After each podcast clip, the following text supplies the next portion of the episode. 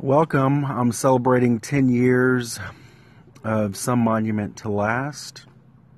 One of the quotes at the beginning of the book says, I'm interested in living a dream, not making a living. And that was in 1999. I must have been 24 and I would say I was misguided because I'm still living a dream and not making a living. So be careful what you wish for.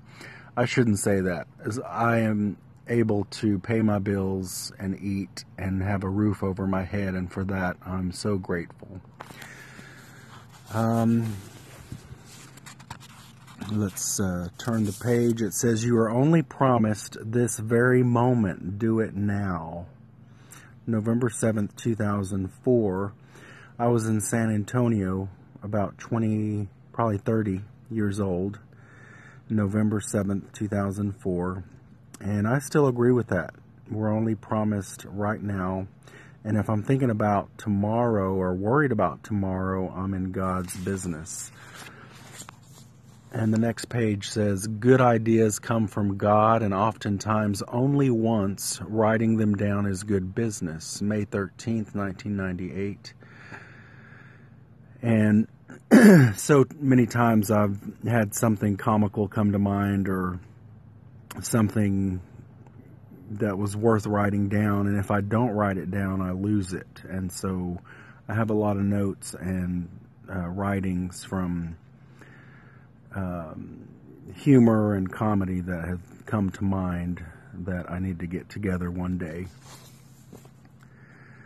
Um, I'll stop there for today. I want to keep these around two to three minutes, but um, a few things I tried this year. I was gonna. I know people who can eat pizza once a week, and they've done it for 20 years, and they're skinny.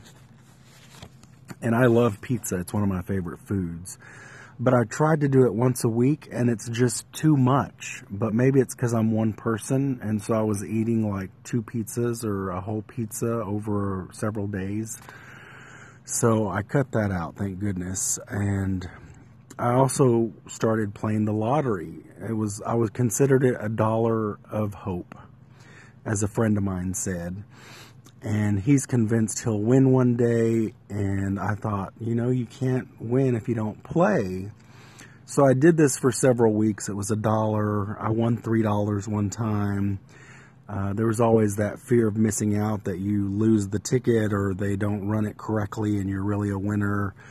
And I could not stand scanning my ticket and it saying not a winner. So I cut that out as well.